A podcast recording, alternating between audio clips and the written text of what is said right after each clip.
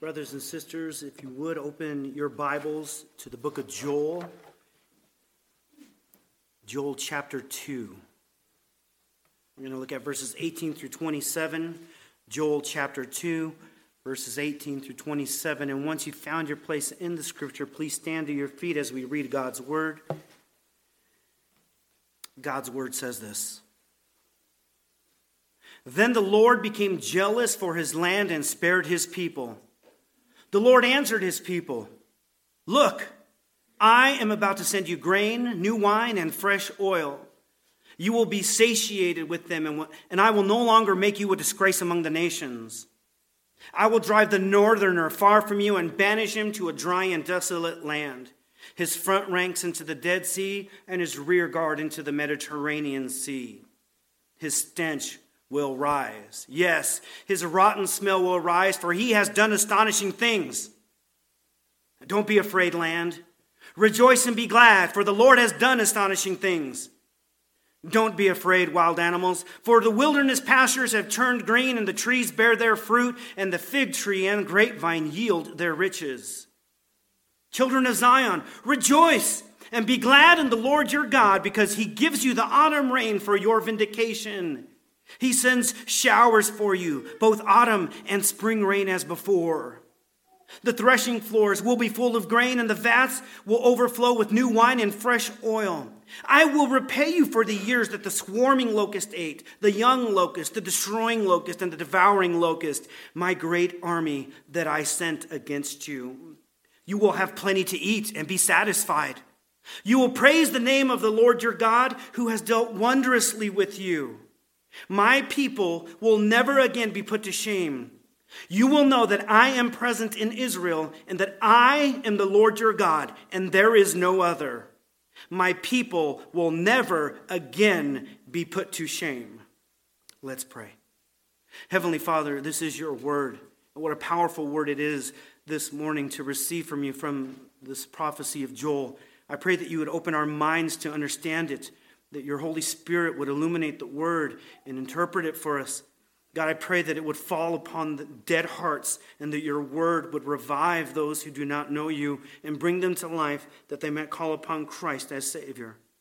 Lord, as all scripture is relevant to Christ, Lord, it specifically speaks about him in many different ways, whether it's Old Testament or New Testament. We want to hear of Christ. We want to meet our Savior in the text today. So I pray that you would show us him as we see how you relate to Israel. Father God, we bless your name. We rejoice in who you are. And as our brother already prayed, God, forgive us for rejoicing in things that you make when those things replace you, God, and you are not our highest joy. God, we have sinned against you and exalted your blessings to a higher status than they should be. Nevertheless, God, we can rejoice in the things that you give us, the things that you bless us with, but ultimately, Lord, that should cause us to rejoice in you. And I pray that we would learn that this morning. We pray in Jesus' name. Amen. Brothers and sisters and guests, please be seated at this point. The sermon is titled Humanity's Restoration. Humanity's Restoration. We're looking at the teeming of Judah. This is part two of a sermon that I started a little while ago. If you've ever seen my backyard, you'll know that we have quite a few fruit trees. When we first bought our home uh, back in 1999, the backyard was nothing but dirt. But over the years, we planted apricot trees, nectarine trees, a plum tree, an apple tree, a couple of pear trees, peach tree, an orange tree, a persimmons tree. Uh, we've planted lemon trees. Uh, we even have a pomegranate bush that we shaped into a tree. Um, it's supposed to be a bush, but we just clipped away at it, and now it looks like a tree. It's really fun to watch these trees flower and to produce fruit each year. And for the most part, we'll eat a little bit of the fruit, not much, but we'll leave the rest for the birds and the squirrels. That's one way that uh, we choose to care for God's creation and provide for those little creatures. This year, though, our fruit trees seem to produce more than ever. And we even brought some down to the church because we had a ton of fruit. Um, some people even came over and picked some of the fruit and took some home. And depending on what time of the year it was or is, uh, different trees were producing different fruit at different times. Not too long ago, my wife plucked, plucked a ton of pomegranates and uh, off of our tree. And these things were huge. And uh, there was an apple tree that we have. Uh, we just planted a little while ago, maybe a year and a half ago or so. It produced some of the biggest apples that, that I've ever seen. This year, our peach tree and our nectarine trees were so juicy that when you bit into them, if you didn't if you weren't careful, juice would just start running down your face. Like it was like just a sloppy, juicy, good mess to bite into, right? You had some, brother? Like you had to have a napkin. Like it, was dangerous. I, I never had such a juicy piece of fruit. But it's always fun uh, for me to watch people get fruit off of our tree. Our, our apricot tree produces thousands. It's just ridiculous. And I'm always reminded of God and His provision that He provides for us when I see these trees. They're just a general reminder of, and a specific reminder of God's goodness. It reminds me of His creativity, it reminds me of His marvelous creation. I love having these trees in my life. They preach God's glory to me, and they speak of God's love for His creation and humanity. Over the years, though, we've lost some trees. Our cherry trees always die. They never make it. I've never even seen a cherry be produced off of one of them. Our fig tree never made it, which is a bummer because I need fig leaves to cover myself from my sin, right? And shame before God, right? So I have to wear this instead, right? We, we, even, we even tried an avocado tree once, but it, it didn't withstand the cold. Sometimes the demise of our trees is due, was due to weather. Sometimes they died due to issues with the soil. Most recently, a, a pear tree died due to a fungus that was on it. It was turning all the leaves black some type of blight or something like that. And it's a bummer when a tree dies. And, uh, but what a blessing it is when they thrive and when they teem with fruit, because it reminds me of the life yet to come for Christians. The new creation will teem like never before. Unfortunately for us, we get so often caught up in the fallenness of this world, its brokenness, its corruption, its problems, that we forget to keep our eyes on what God is going to do for us. And what He's going to do for us is as good as done. What He's going to do for us is as good as done. This morning in Joel, we see what God is going to do for Judah. It's as good as done, what He's going to do. He's going to restore the years of devastation and judgment that they have experienced. He's going to replenish the land of Judah. He's going to revive the land with rain, as we read. And Judah's response will be that of abundant worship and joy and gratitude in God. They will be teeming with joy as God causes the land to teem with produce. Grain and wine and oil are coming back from God, and Judah will rejoice in God. And this is meant to show us grace and salvation. As I mentioned in my prayer, all scripture is about Christ. He says so himself. And this is meant to remind us of grace and salvation. And I showed from before from Hebrews because I've been in the book of Joel for a while. And so if you're visiting with us, this might feel new to you. But I, I showed from the book of Hebrews how the, the land of rest that God gave to Israel, their promised land, it was meant to take our minds backwards to the Garden of Eden when everything was flourishing before sin came in. Okay? As Adam was the son of God, Israel's the son of God as Adam was given a garden to tend and told to expand, the same is true with Israel. They were given a special land in which things would bloom, and it was to remind them of the paradise that was lost, but it was also there to remind them, according to Hebrews, of the paradise to come. A lot of people are under the impression that we are going to live in heaven in a spiritual sense forever. But scripture shows us that that is just a temporary place. The new heaven, or there will be a new heaven and a new earth, and the two will meet, and we will live on a revived planet, on a regenerated planet. As we have resurrection bodies, so the world will be resurrected, so to speak. Okay? And we will have a planet to live on with no sin, no evil, just thriving and teeming. And so, what we see here happening in Judah as God revives, it is meant to point us to a bunch of things that are related to Christ. But what God is going to do, it's as good as done. Just as our promise of a new creation is as good as done if we are Christians, if we are in Christ. And for that, we must rejoice in our Lord. That is where Joel is taking us today. Okay? We continue on with what we started to look at a few weeks ago. I was supposed to preach this sermon last week, but I got COVID for the second time And I'll tell you what, the first time I thought, oh, this is a breeze. It was just like a little bit of sniffles, a little bit of a cough, a one day of body aches. For whatever reason, this next round that hit me wiped me out. I was sleeping 16 hours a day. I was not teeming. Finally, at the end of it all, when I had a day of strength, I'm like, thank you, God, for reviving me it was it was a mess. And so that's why i wasn't here last week. And i thank those of you that prayed for me and called me and left food on my porch and rang the doorbell and then left that was really cool. And uh, just uh, if that ever happens again a word of advice don't put the food right up against the security door because you can't open the door to get it without knocking everything over all right? But uh, i appreciate it and love you guys for that. So thank you. The last time we looked at joel we began to see that God answered the prayers of the inhabitants. God had called everyone to assemble and to uh, assemble before the temple, before God, because that is his palace, so to speak, all right? Um, assemble before the temple, and they were to seek his mercy and ask for his forgiveness because they had sinned greatly against God. We just don't know what their sin was. But they had broken covenant with God. God had brought discipline upon their land, and so he had punished them severely. He sent a locust invasion to strip their land of all its blessing. Grain is gone, fruit is gone. He sent a drought as well. The people and the animals are suffering. But the people are so stupid, they're so torpid, they're so spiritually lethargic and unaware of what's going on that they don't recognize that this is all from God. They just think it's, it's just a recession, it's just bad times. And so God calls them to wake up, wake up from their torpidity, and see the devastation that the land has. See that it, it is judgment from God, and see that they have broken covenant with God.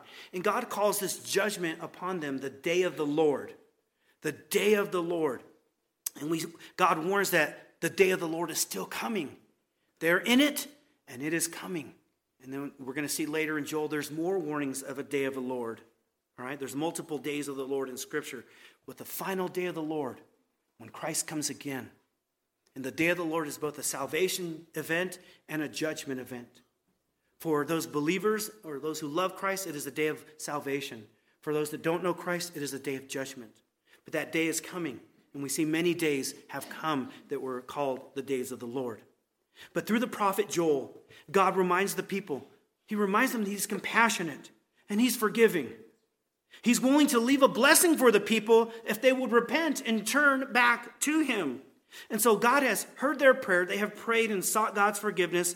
And God is promising to restore and to bless the land in our passage today. And that's what we began to look, that's what we began to look at last time. And we began to see that in this passage of scripture, there's a particular structure that the prophet is using. You have to remember that this is Hebrew poetry, and there's many different uh, uses uh, uh of different techniques in this scripture to help emphasize and point towards certain things. In English, we might not see them, but I'm going to help point them out to you. The first thing that we were looking at was a chiastic structure. I'm going to put a, a, slide up on the screen, or our technicians will. And again, this, this sermon isn't meant to be a lecture in Hebrew poetry, but I only want to point out as much as is necessary so that you will get the point that God is trying to communicate. Okay? So hopefully this doesn't overwhelm you. It's not meant to be like a scholastic lecture. It really is meant to point to Christ, and we will get there. Now, I want you to think of a chiasm as two staircases that ascend and they unite together at the top. That should be on the screen. It is. Okay? And so what you're looking at is a, a piece of scripture where the beginning of the scripture and the end of the scripture parallel. And then as you keep reading, you see that the next part parallels the second to the last parallel part, so on and so forth. It's, it's like a bookcase, or it's like a book if you opened up with the centerpiece, but everything is mirroring or a staircase. And then the center point is the focus of it all. And so the prophet is using this chiastic structure, this technique to help people get to a central point that he wants them to focus on and we've been ascending this chiastic structure. We went through three points last time. We're going to go through the final three today. Make sense so far? This, this literary structure, okay? Now, I have to tell you, I thought I was crazy when I thought that there was a chiastic structure in this passage. Sometimes I'm like, oh, mm-hmm, what do you think? And I went to 14 different commentaries on the book of Joel. None of them mention a chiastic structure. So I'm like, then I'm a heretic, all right? I, I, I certainly am a heretic. I see something that's not in Scripture. But I was convinced that there was a chiastic structure.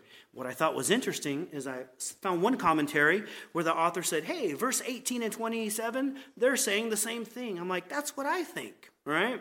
And then some else, someone else said 19 and 26 are matching. I'm like, I thought that too, right?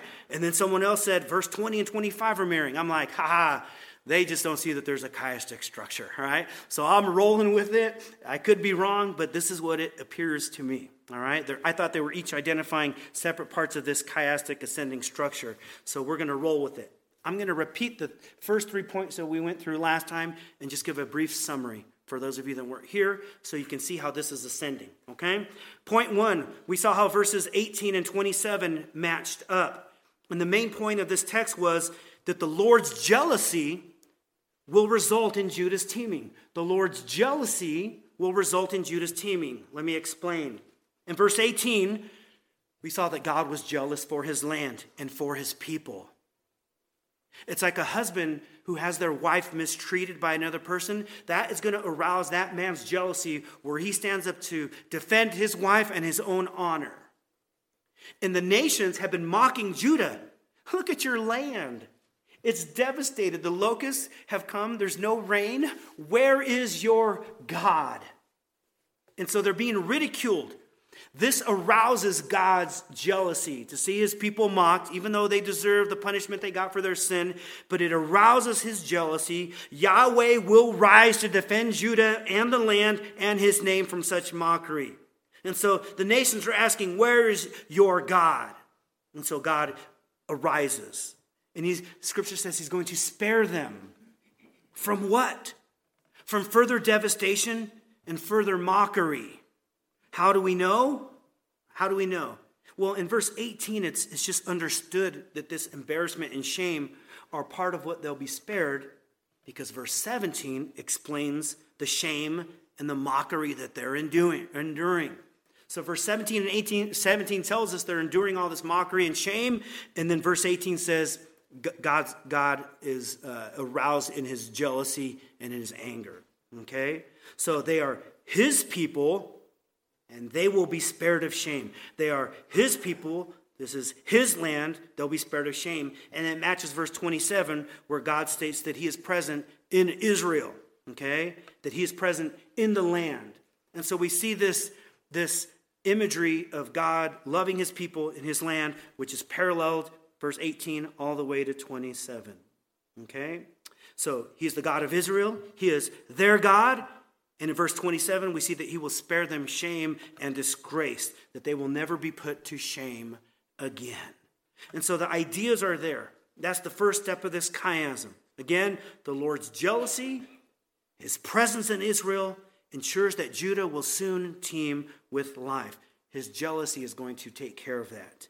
And aren't you glad that the same realities hold true for new covenant believers, for new covenant Christians? His jealousy is for us, and, um, and He is among us.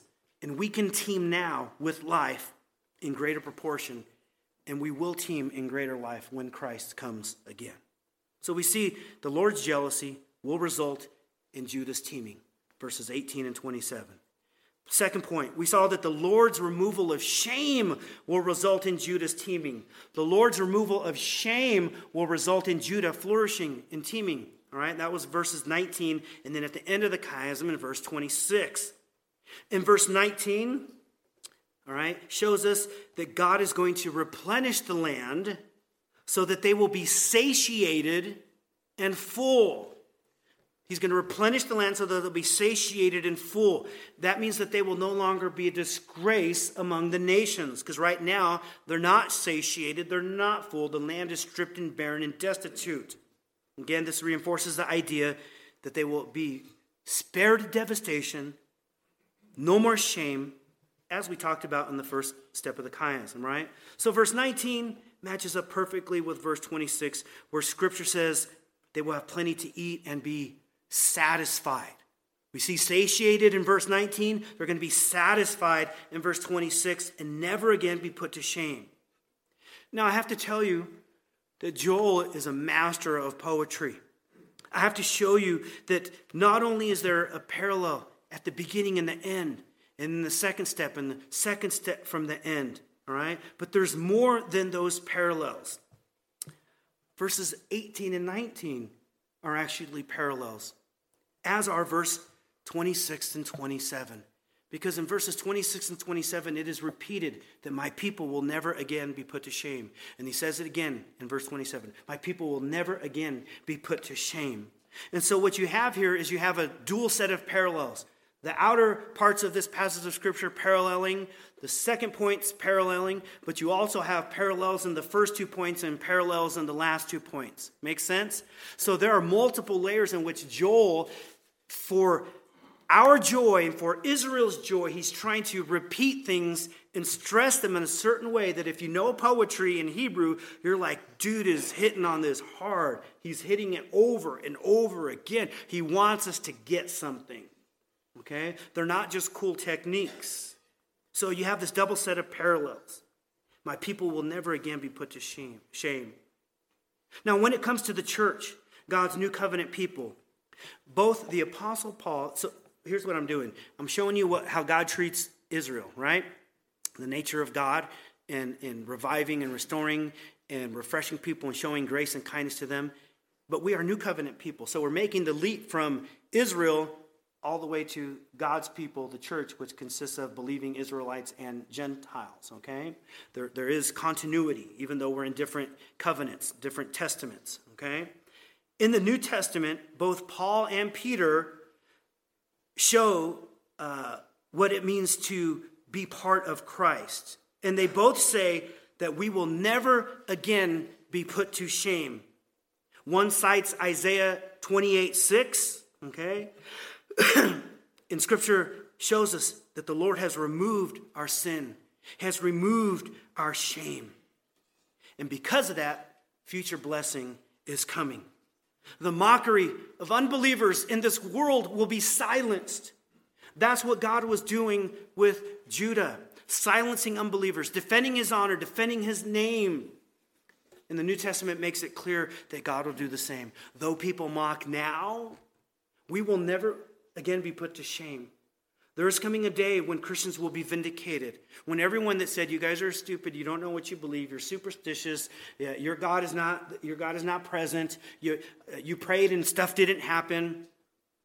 When all the mockery is, is met with God's justice, people will be silenced. And God's people will be vindicated. And no one will ever make fun of us again. That's amazing to think about. The vindication is coming. That God will show that we were right to trust in Christ as Savior. God is with us. He dwells with us just as He did with Israel. But let's move on to the third step of the chiasm, and we'll get to our text today. We see, first of all, the Lord's jealousy. It results in His teeming for Judah. The Lord's removal of shame will result in Judah flourishing and teeming. The Lord's judgment will also result in Judah's teeming. In verse 20, we see a judgment coming from God. God uses a metaphor to say that he's going to drive the locusts away from Judah. And this metaphor is a phrase called the northerner. This word northerner indicates that the locusts were an army because typically for Israel, invasions came from the north. Armies came from the north and invaded them and would strip their land and would harm them and would leave them destitute. And so God is using this locust to do the same thing, and so he calls them the northerner. That that's God's army that he sent to attack. To one side of Judah is the Dead Sea, to the other side is the Mediterranean Sea. To the south of Judah is desert, and so armies typically come from the north, God's army. And God is saying, This is my judgment. I stripped your land of this. So, what is God going to do with the northerner, this locust army? He's going to send them into the seas to die and their stench will rise. Send them to the east, send them to the west, not back to the north, all right? It's going to send them to the south where they'll die in a desert, in a desolate wasteland. So get what God is doing. Judah, right now, their land is desolate and stripped bare. That's the punishment they got. God is going to reverse things, and now what the locusts caused for Judah, that is going to be their fate. They're going to be sent to a dry and desolate land to die. They will be sent into the seas to die. In a twist of fate, that's what's happening. Okay? Driven away. So, this northerner being driven away, we see in verse 20, it is paired up with verse 25, where we see that the Lord is going to restore Judah and all that the locust army destroyed. So, verse 20, the northerner, God's going to take care of him. Verse 25, God's going to deal with the locust. So we see the matching ascending staircase. The parallels are found. All right? And so the death of this army in verse 20 means that devastation will no longer happen in verse 25, and blessing will be allowed to return to the land since there's no more locusts. Now we move on to where we're at today, okay? Point four the Lord's restoration will result in the land teeming with Judah. The Lord restoring the land for Judah and causing things to flourish will result in the land teeming with joy, in the land rejoicing. We're going to see that parallel in verse 21 and then in verse 24. 21 and 24 as we ascend the chiasm. Okay? Before we move on to this chiasm, I want to show you another connection. Okay? Remember how there were dual parallels verses 18 and 19, dual parallels in verses 26 and 27. Okay? There are other parallels as well. At the end of Scripture, we see they're not going to be put to shame. Verse 26, verse 27, they're not going to be put to shame. Well, in verses in 20 and 21, verses in 20 and 21, there's another double parallel. Okay? Last time we looked at the northerner that God's going to drive away. God says, they have done astonishing things. The astonishing things that the locusts or the northerner have done is they have completely stripped the land bare for Israel. They have nothing to eat. The granaries and the storehouses are torn down. The animals are groaning out to God in pain. The northerner has done great things in verse 20. When you go to verse 21, you see that it is God, it is Yahweh who has done great things. And so that phrase that he has done astonishing things in those verses is meant to contrast difference between what the northerner has done and then the next verse, well, let me tell you what God has done. Are, are you with me? Like Joel is just contrasting and double paralleling. It's, it's a marvelous passage of scripture. Okay? So we see those that phrase repeated twice. The two different groups of people have done astonishing things. The first one is the northerner, the second one is God. The locust brought destruction, God has, God has brought revitalization. Now, all right, what a masterful poet Joe, Joel is. And he doesn't want you to miss out on what God is doing. Had you been in Judah and you're like, yeah, the northerner, the locust, they have ruined and made life miserable. And you're feeling it for a long time. Because if you're in a culture of agriculture and your crops are destroyed, it's not like you can just go to the supermarket and get more food. They're, they're stuck in a crisis for a long period of time. And their warehouses and storehouses are, it's a bleak situation too. Now all of a sudden they hear God has done great things. And so they should be paying attention. What is it that God has done? Because if they don't see it, if they miss it, they will continue to mourn and to weep, and they will continue to feel the shame of their sin. But now, in repentance, the time for rejoicing has come. The time for rejoicing has come. So Joel is using poetry and repetition and parallels to draw this out, to shove it in their face, and we need to see it as well. Okay? Let's look at verse 21. Look at what it says. It says, Don't be afraid, land. Rejoice and be glad, for the Lord has done astonishing things. What's interesting is that the Lord hasn't done anything yet. All he's done is make promises to do things. It takes time for a devastated land to heal and produce all the blessings that God has just promised. As of now, all God has done is made a promise. Are you with me so far? But how is the prophet speaking? He's speaking in past tense, the Lord has done astonishing things. What an amazing way to put things. I'm going to put a phrase up on the screen for you because the prophet is using something called the prophetic perfect tense. Again, I don't want this to be a lecture on, uh, on uh, Greek poetry per se, but there's certain things that we have to understand about this to get what Joel is doing. Okay? This is a way that prophets speak sometimes about future events. They are so certain that these events are going to happen that they refer to them as having had happened. It's literally what had happened. What had happened was God did some great things. What had happened? Okay? That's the prophetic perfect tense. God is about to send grain. He's about to send wine. He's about to send oil. God is going to make sure that they are no longer disgraced among the nations. He's going to drive away the northerner. Future promises. But Joel writes and speaks as if God's promises are already fulfilled.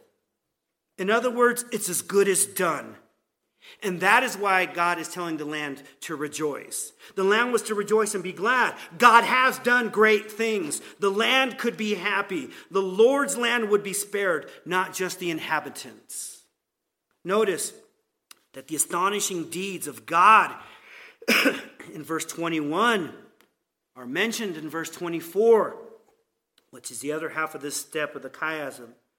Verse 24, if you read previously in Joel, you'll see that the granaries and the storehouses are falling apart and in disrepair, and they are empty. There are no backup supplies. That's the great things that the northerner has done. They've left everything desolate. Okay? But in verse 25, so get this contrasting image, says that the threshing floors will be full of grain. They're, they're not full of grain. Great things have been done because of, and great devastations happened because of the northerner. God has done great things. In other words, the threshing floors will be full. The vats will overflow with new wine and fresh oil. That is what God is going to do for, for those in Judah. And for Joel, it's as good as done. Do you see the contrast? Like there, I am in utter, I'm in utter brokenness. You're telling me that things are going to overflow? There's nothing here, and you're telling me that it's going to be so full that things are just spilling over? That's great things that God has done. After harvesting grain, let me tell you what a threshing floor is. After harvesting grain, the, the, the, the, grain is tied together in bundles and stalks, and it's left out to dry and become brittle. Once they're dried, they're taken to the threshing floor, these bundles of grain. The threshing floor is the place where grain is beaten or threshed so that the dry straw and the grain and, or barley they begin to separate from one another. Once beaten the straw needs to be separated though from the barley grains. So what they do is they take the whole mess of, of straw and grain they throw it up into the air and the wind blows away the chaff or the dried and broken up straw and it blows it away and the heavy grain and, and wheat falls to the ground. Okay so that's the process of threshing right in verse 24, we read that the threshing floors will be full of grain. The vats or the containers that hold wine will be overflowing. It's a stark contrast from what we read earlier. We read again that the granaries are just in utter disrepair. The people had no joy. The, the it, you guys remember the Great Recession? Right? That, that, that time stunk. Uh, what we're going through now with the great inflation, right? It stinks. It, it's everything's expensive, right? It's just it's just it's not a joyful time sometimes for some people. Of course, it's not as bad as what we read here, but we're trying to at least get you to understand the humanity of what's going on here. The animals are groaning in starvation because of the locust and the drought. The locust had done great things, but God has done great things. He will do great things from emptiness to fullness, to overflowing in abundance from God. That's what repentance brings to these sinners' life. They will have food again. They will again have crops that are necessary in order to give thank offerings to God. Because right now, not only are they broke, but they have nothing to give to God to say, God, thank you for being good to us and blessing us. They have nothing to participate in their grain offerings and their drink offerings, which was part of their spiritual life. And by God taking it all away from them, now they have nothing to give to them, or to give to God, and they're supposed to realize, according to the covenant and the contract that God made, if you're walking with me, Israel, you will have plenty and an abundance, and your land will overflow. If you turn away from me, I will strike your land with disease, and I will strip it all away from you. So they are to realize, based on their poverty, that they have turned away from God, because God doesn't lie. If they're faithful to Him, they'll be blessed. But now they've turned back, so God has promised it will become a garden again, like it was intended to be a land of rest, a garden that is pointing back to creation and pointing forward to the eternal state. This is what Judah can expect. But what about us? What about God's new covenant people? What can we expect? Is there a flourishing land for us? Has the Lord done great things for us in Christ? Isaiah 65. Look on the screen says this in verse 17 For behold, I create new heavens and a new earth, and the former things shall not be remembered or come to mind.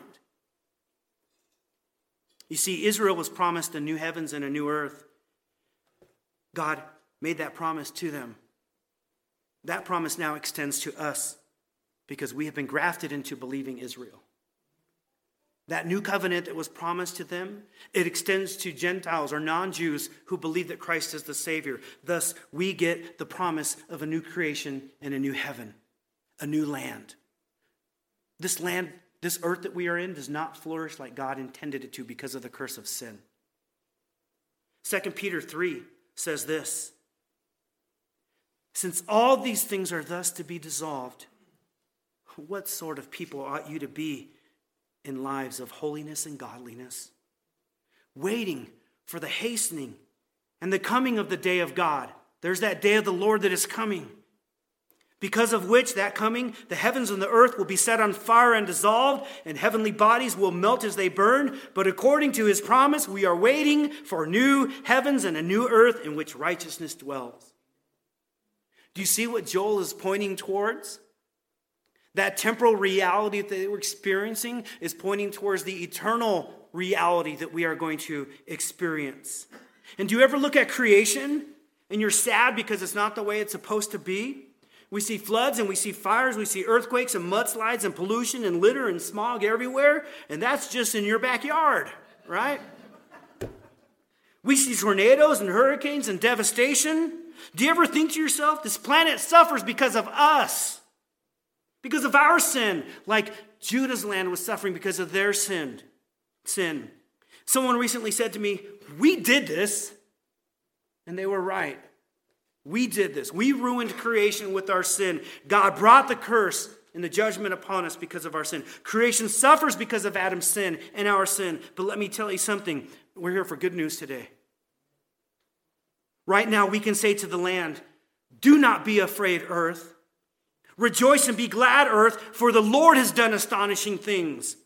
It's as good as done, creation. You will be healed and restored. Creation, you will flourish. Christ's death on the cross and resurrection from the tomb ensures that you will be made new too.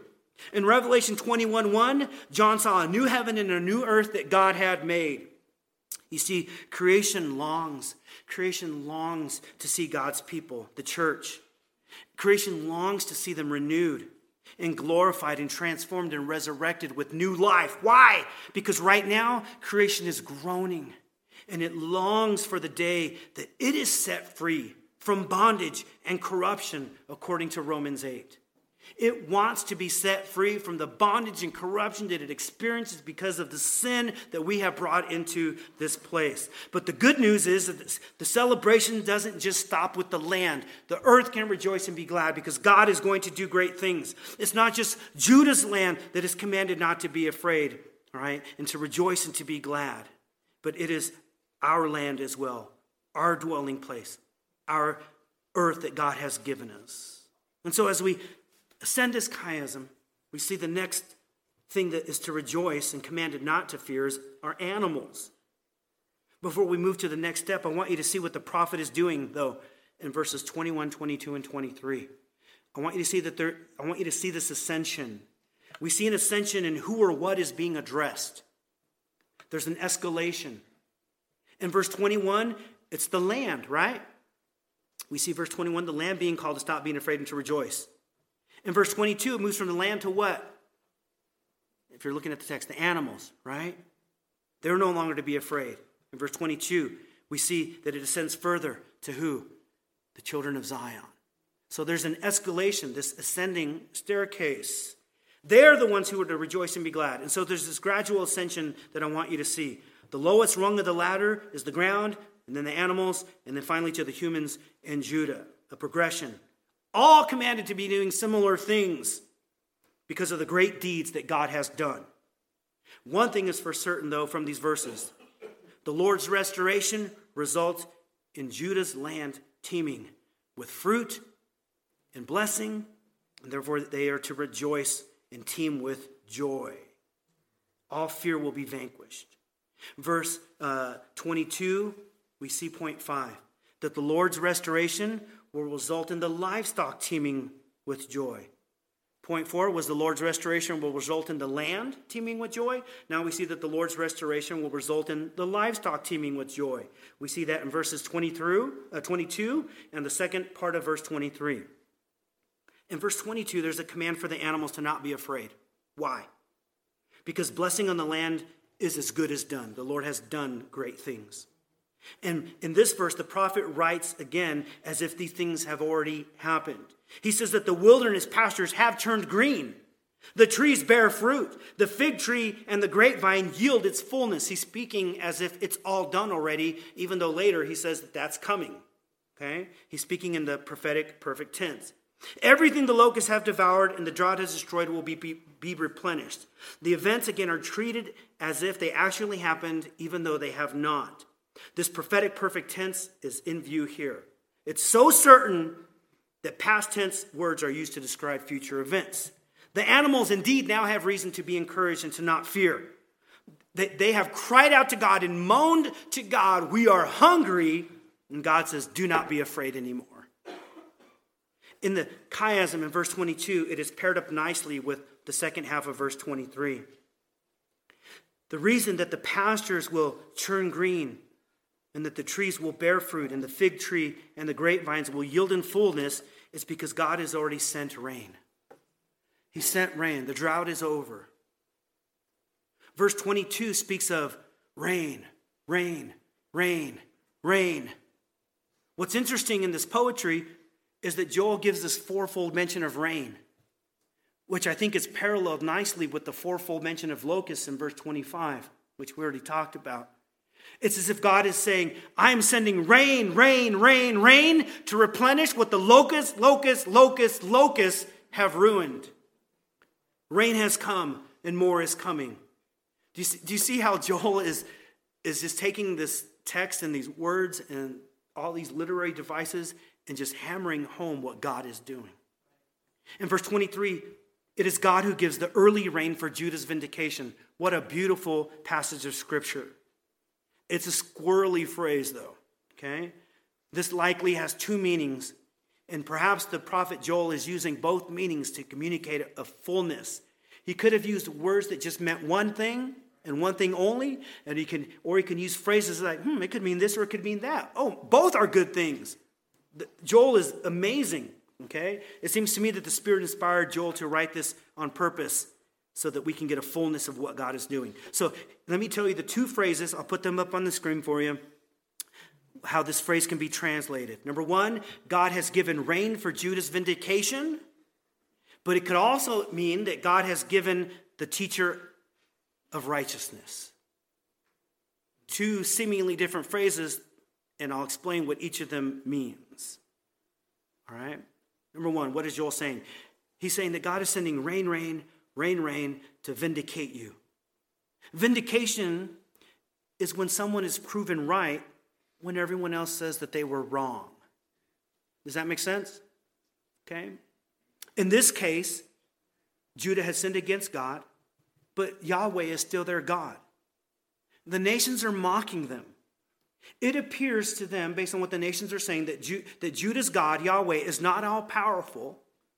He can't deal with the locust. Where is your God? He can't send rain. Where is your God? He's not with them. He's not present with them in power. And it appears that Judah is serving the wrong God, according to the nations, right? No, Yahweh's the right God. You guys are wrong. Where is your God? Look at look how things are. Judah appeared to be wrong in their choice of gods according to the nations. They're idiots, they're foolish. While it seems that the world, the world or the nations were the smart ones.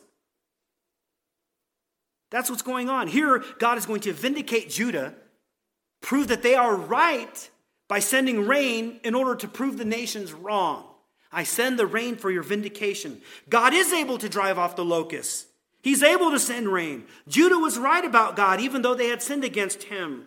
And so that is one meaning of this phrase here that God has given rain for Judah's vindication.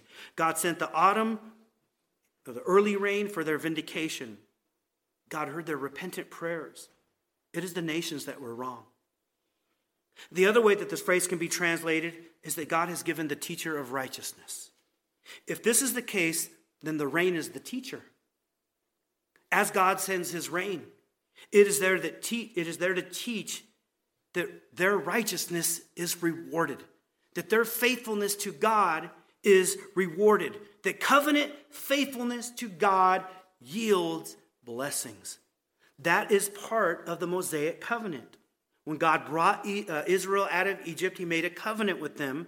And he says, The land that I'm going to give you, it will flourish when you are faithful to me, and it will be a land of devastation when you are unfaithful to me. And so as the rain comes, it's teaching them, oh, yeah, it is a good thing to be in righteous relationship with God. Okay? So that is the other way that this phrase can be translated. And it's likely that Joel is using these words to communicate both of those things. And as you can see in verse 23, again, there's a fourfold mention of rain. Let's just tackle that real quick. God says early rain for vindication. Then he sends showers, which is another word for rain. And then he sends the early rain and then the latter rain. And there's three different uses of words here in regards to rain when one of them is repeated, okay? But let me address this phrase real quick. The phrase, the autumn rain and the spring rain. Or in some of your Bible translations, it'll say the early rain and then the latter rain. That, that is a merism, okay? M E R I S M. The merism, I think I put the definition up there too, it's a use of two contrasting words to designate the whole, to designate completeness or totality. You're like, what does that mean? Okay? If you lost something and you, and you looked for it for a long time, you might say, I looked all day and all night. You're trying to express the whole day you were looking for it, right? If you say, I searched high and I searched low, it's not like you literally got up on a ladder and checked the ceiling and then you got a shovel and dug under your house if you were looking for something. You're trying to express, I, I looked everywhere. Okay? It's like when um, it's like when Scripture says that the Lord is the Alpha and Omega, the first and the last letters of the Greek alphabet, the first and last, and everything in between. With all those letters, you can make an infinite number of possibilities. God is, is that vast. Or when you say it from A to Z, Okay, that's what a merism is. It's when you intend to communicate fullness by using two contrasting and opposite things. As God has, uh, how far has God removed our sins? As far as the east is from the west. Right? That, that's a merism. Right? So from autumn rain to spring rain, it's a merism that includes all rains in between. Fullness. God's refreshing and restoration will be complete Judah will not be lacking whatsoever in any way. They will get all the rain they need for all their food. They will have all the rain they need to produce enough crops that they will have feasts and thank offerings to give to God. Everything's going to be restored to fullness. Their worship of God will resume. And that's why in verse 22, we can see that the green pastures are fruitful and they're producing fruit and they yield its fullness. It's as good as done. God has promised full rain, everything they need for things to go amazing. He started the rains, the showers, early, autumn rain, everything in between. And that's why the animals should not be afraid. There'll be grass for cattle to eat and sheep to eat. There will be plenty. There's no reason to be afraid, only reason to rejoice. Animals are part of God's creation. Christ died to not just save us, but to restore all of creation. The animals in Judah suffered because of Judah's sin, just like the wildlife today suffers under the curse of Adam's sin and our continued sin. But Isaiah 65 speaks of the new creation. In verse 25, it says that the wolf and the lamb will graze together. The lion shall eat straw like the ox. For one, animals in the new creation won't be killing each other. I, for one, love meat. I really do. Eating meat, though, is a result of the fall. Did you ever stop to think about that? Even our beloved Savior ate fish. Our rebellion to God has brought a curse upon this planet that eventually brought about animals eating other animals and us eating meat. When the root of Jesse comes, when Jesus comes, righteousness will rule over creation, peace will rule over creation. When Jesus comes to make all things new, and that includes animal life, this too, brothers and sisters, is as good as done. The animals can rejoice in God, their creator. Your creator is coming, creatures. Animal life, your savior is coming. Now, I know, I don't know, I should say, if our little pets will be resurrected. There will, Scripture says there will be no marriage in heaven. So my, my wife and I, although we're believers in Christ, we won't be married in new creation. I would hate to see what it would look like for us to fight over our little Bruno and Callie who passed away last year. Like, that's my dog. No, that's mine. I, I fed him while we were on earth, all right? Who, I, I don't know that that's going to happen, resurrection. Scripture doesn't address it, but there will be wildlife in this new earth. This wildlife, it will exist for our enjoyment and for God's glory. They don't have to fear anymore because of drought or lack of vegetation. They don't have to worry that someone like us is going to come hunting them. Right? Deer don't have to worry that lions are going to attack them and kill them and crush them and eat them. Pastor Steve, is he here today? No. He likes to imagine that uh, maybe we'll see apple trees, but we'll also see steak trees. I don't know if that's true or not. But I know the animal life will not imagine, I'll take a ribeye. Poink. All right. Uh, animal life will no longer suffer the sting of death and sin. Again, last year our family lost both of our dogs. Last year, they were the best dogs we ever had. The only two dogs that we ever had that basically lived the full term of their life. But they both got really ill. We had to euthanize them both.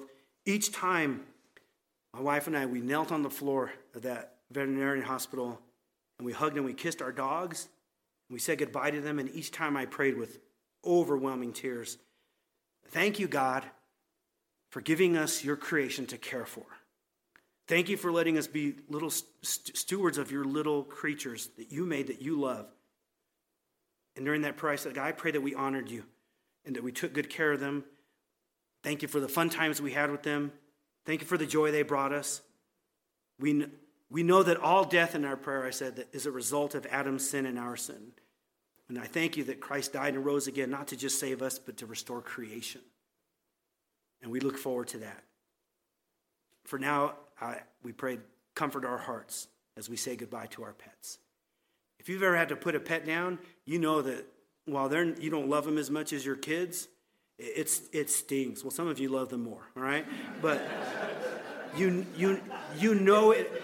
When, when that animal has protected you and barked and scared off strangers, has kept your feet warm at night, has chased the, the same boring stick that you've thrown over and over again, right? Has just smiled every time you came home, no matter how long you left them alone, all right? If you took good care of your pets and they loved you, you know how hard it is to say goodbye. The animals in Judah are moaning and groaning because of sin, and God promises restoration. Do not fear any more animals.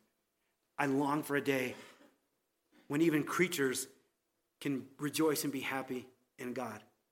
Not just the land, not creatures, only those as well but this leads to the high point of the chiasm. In verse 23, we see the high point. Before I move on, let me just say that death has filled this earth. Eternal life will one day fill this earth. It started with spiritual life. Now that we believe in Christ, we're new on the inside, waiting in outer newness. But the animals again can rejoice. Right? He clothes not just the grass of the field, Scripture says also his eye is on the sparrow.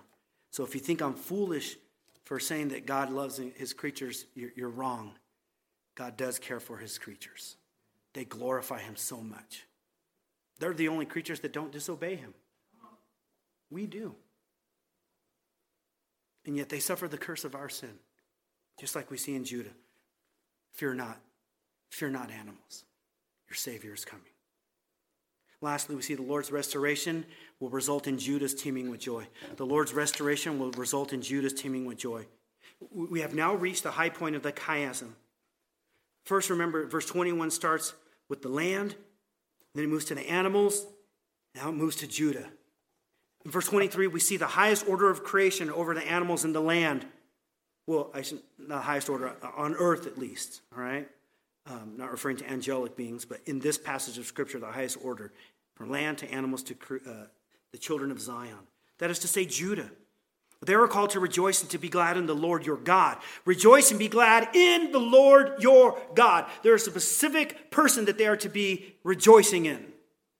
Okay? Not a situation, but in a person. The ascension that Joel creates leads me to believe that the high point of this passage is that God's people are to rejoice in him.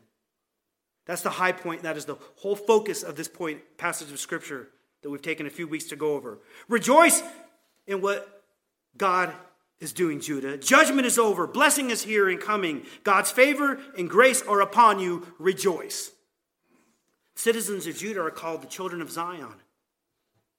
According to Psalm 87, God loves Zion. It is called the, the city of God, the city of David. And it's referring to Jerusalem. Children of Jerusalem, inhabitants of Jerusalem. In Joel, it is being used for a synonym for Judah.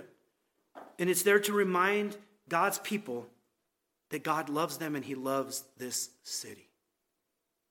Judah is to rejoice and to be glad in the Lord their God. He's giving rain to vindicate them and to prove to them that they are in right covenant now with God, and untold blessings are coming.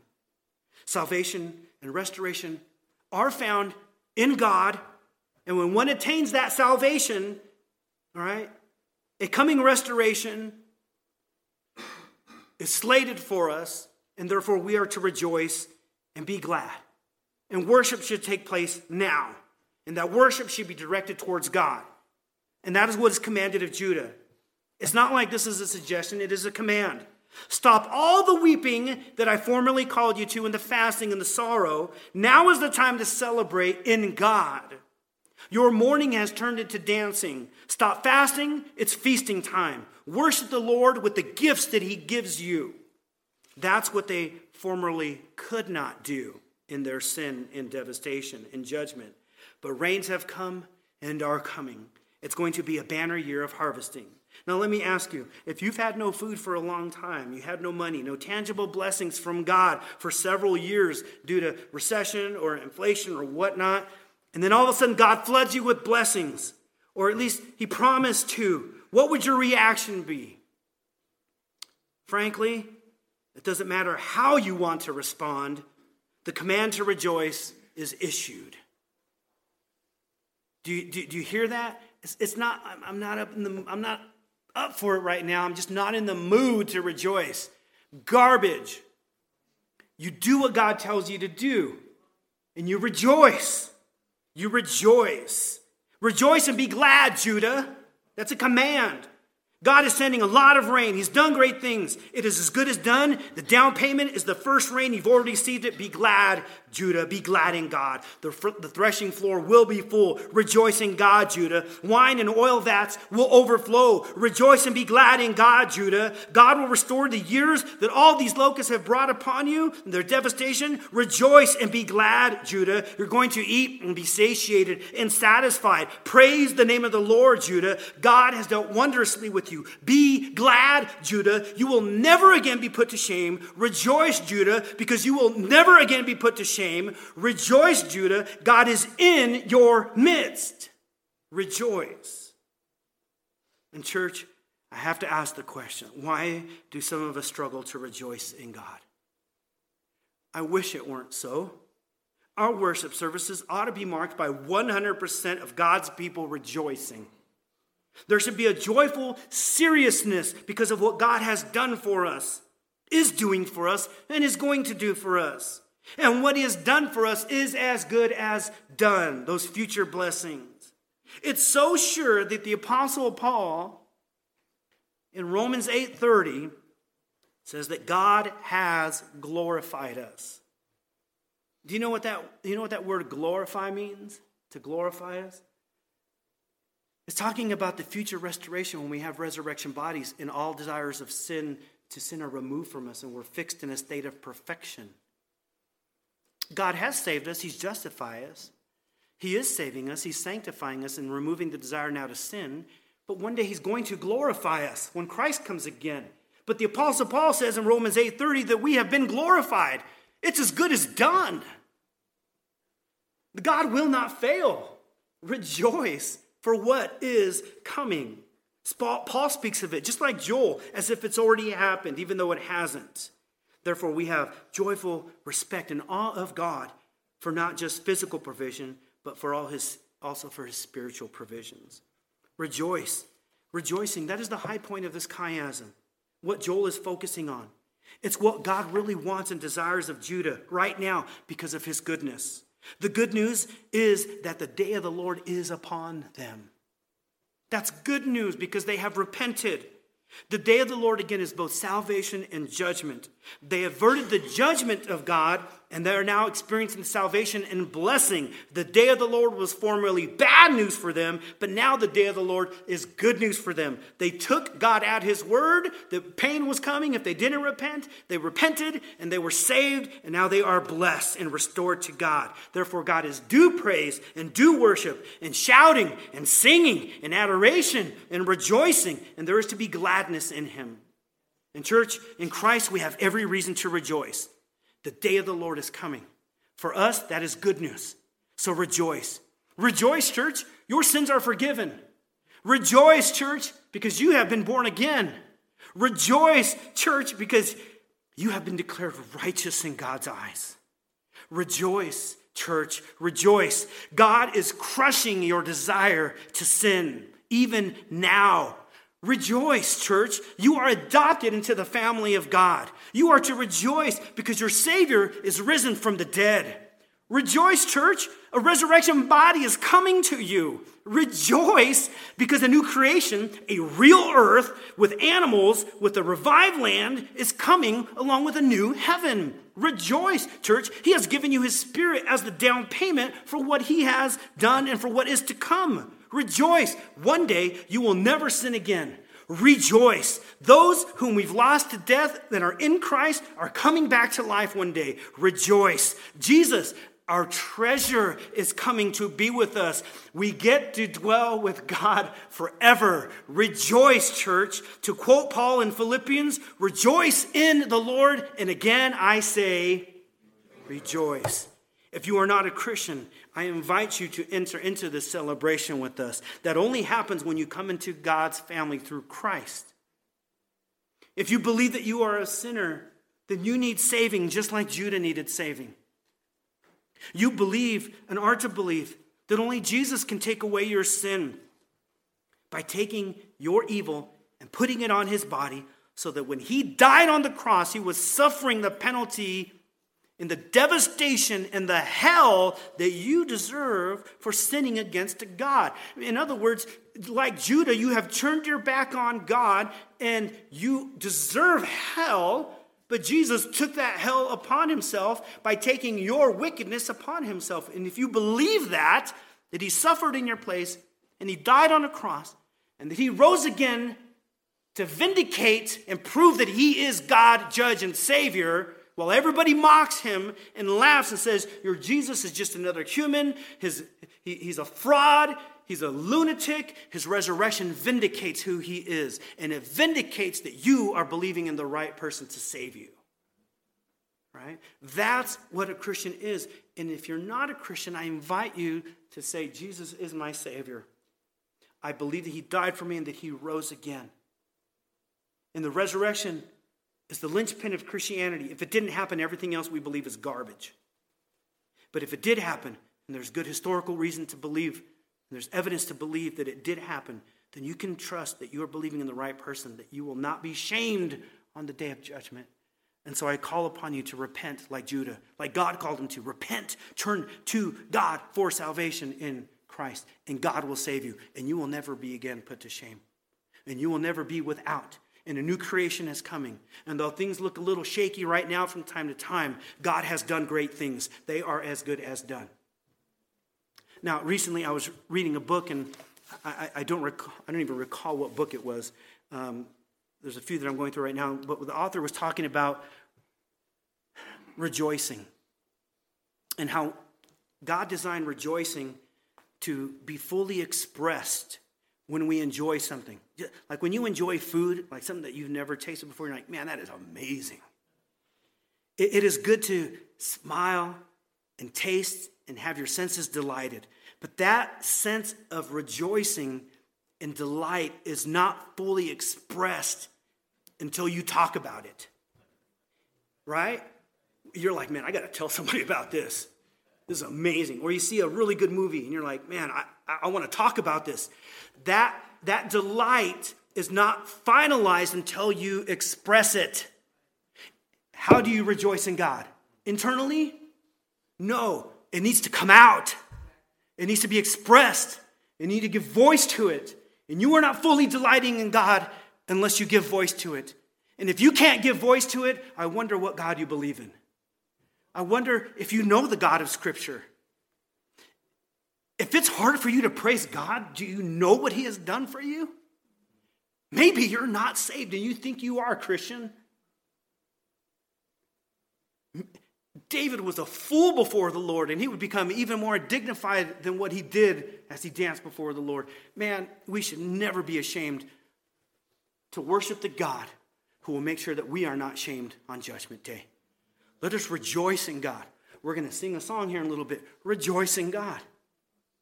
Praise God for the salvation. Praise Him for the mercy and the grace that He has given you. And as we take communion, rejoice. Rejoice. The, the broken bread, and we're going to take this in a second, the broken bread and and, and, the, and the juice is a reminder of what Christ did for us in suffering the curse from us. And scripture says that we do this until he comes again. And what happens when he comes again? Restoration. Rejoice. Communion reminds us of what is yet to come, and it preaches to us that it's coming with Christ. Let us pray.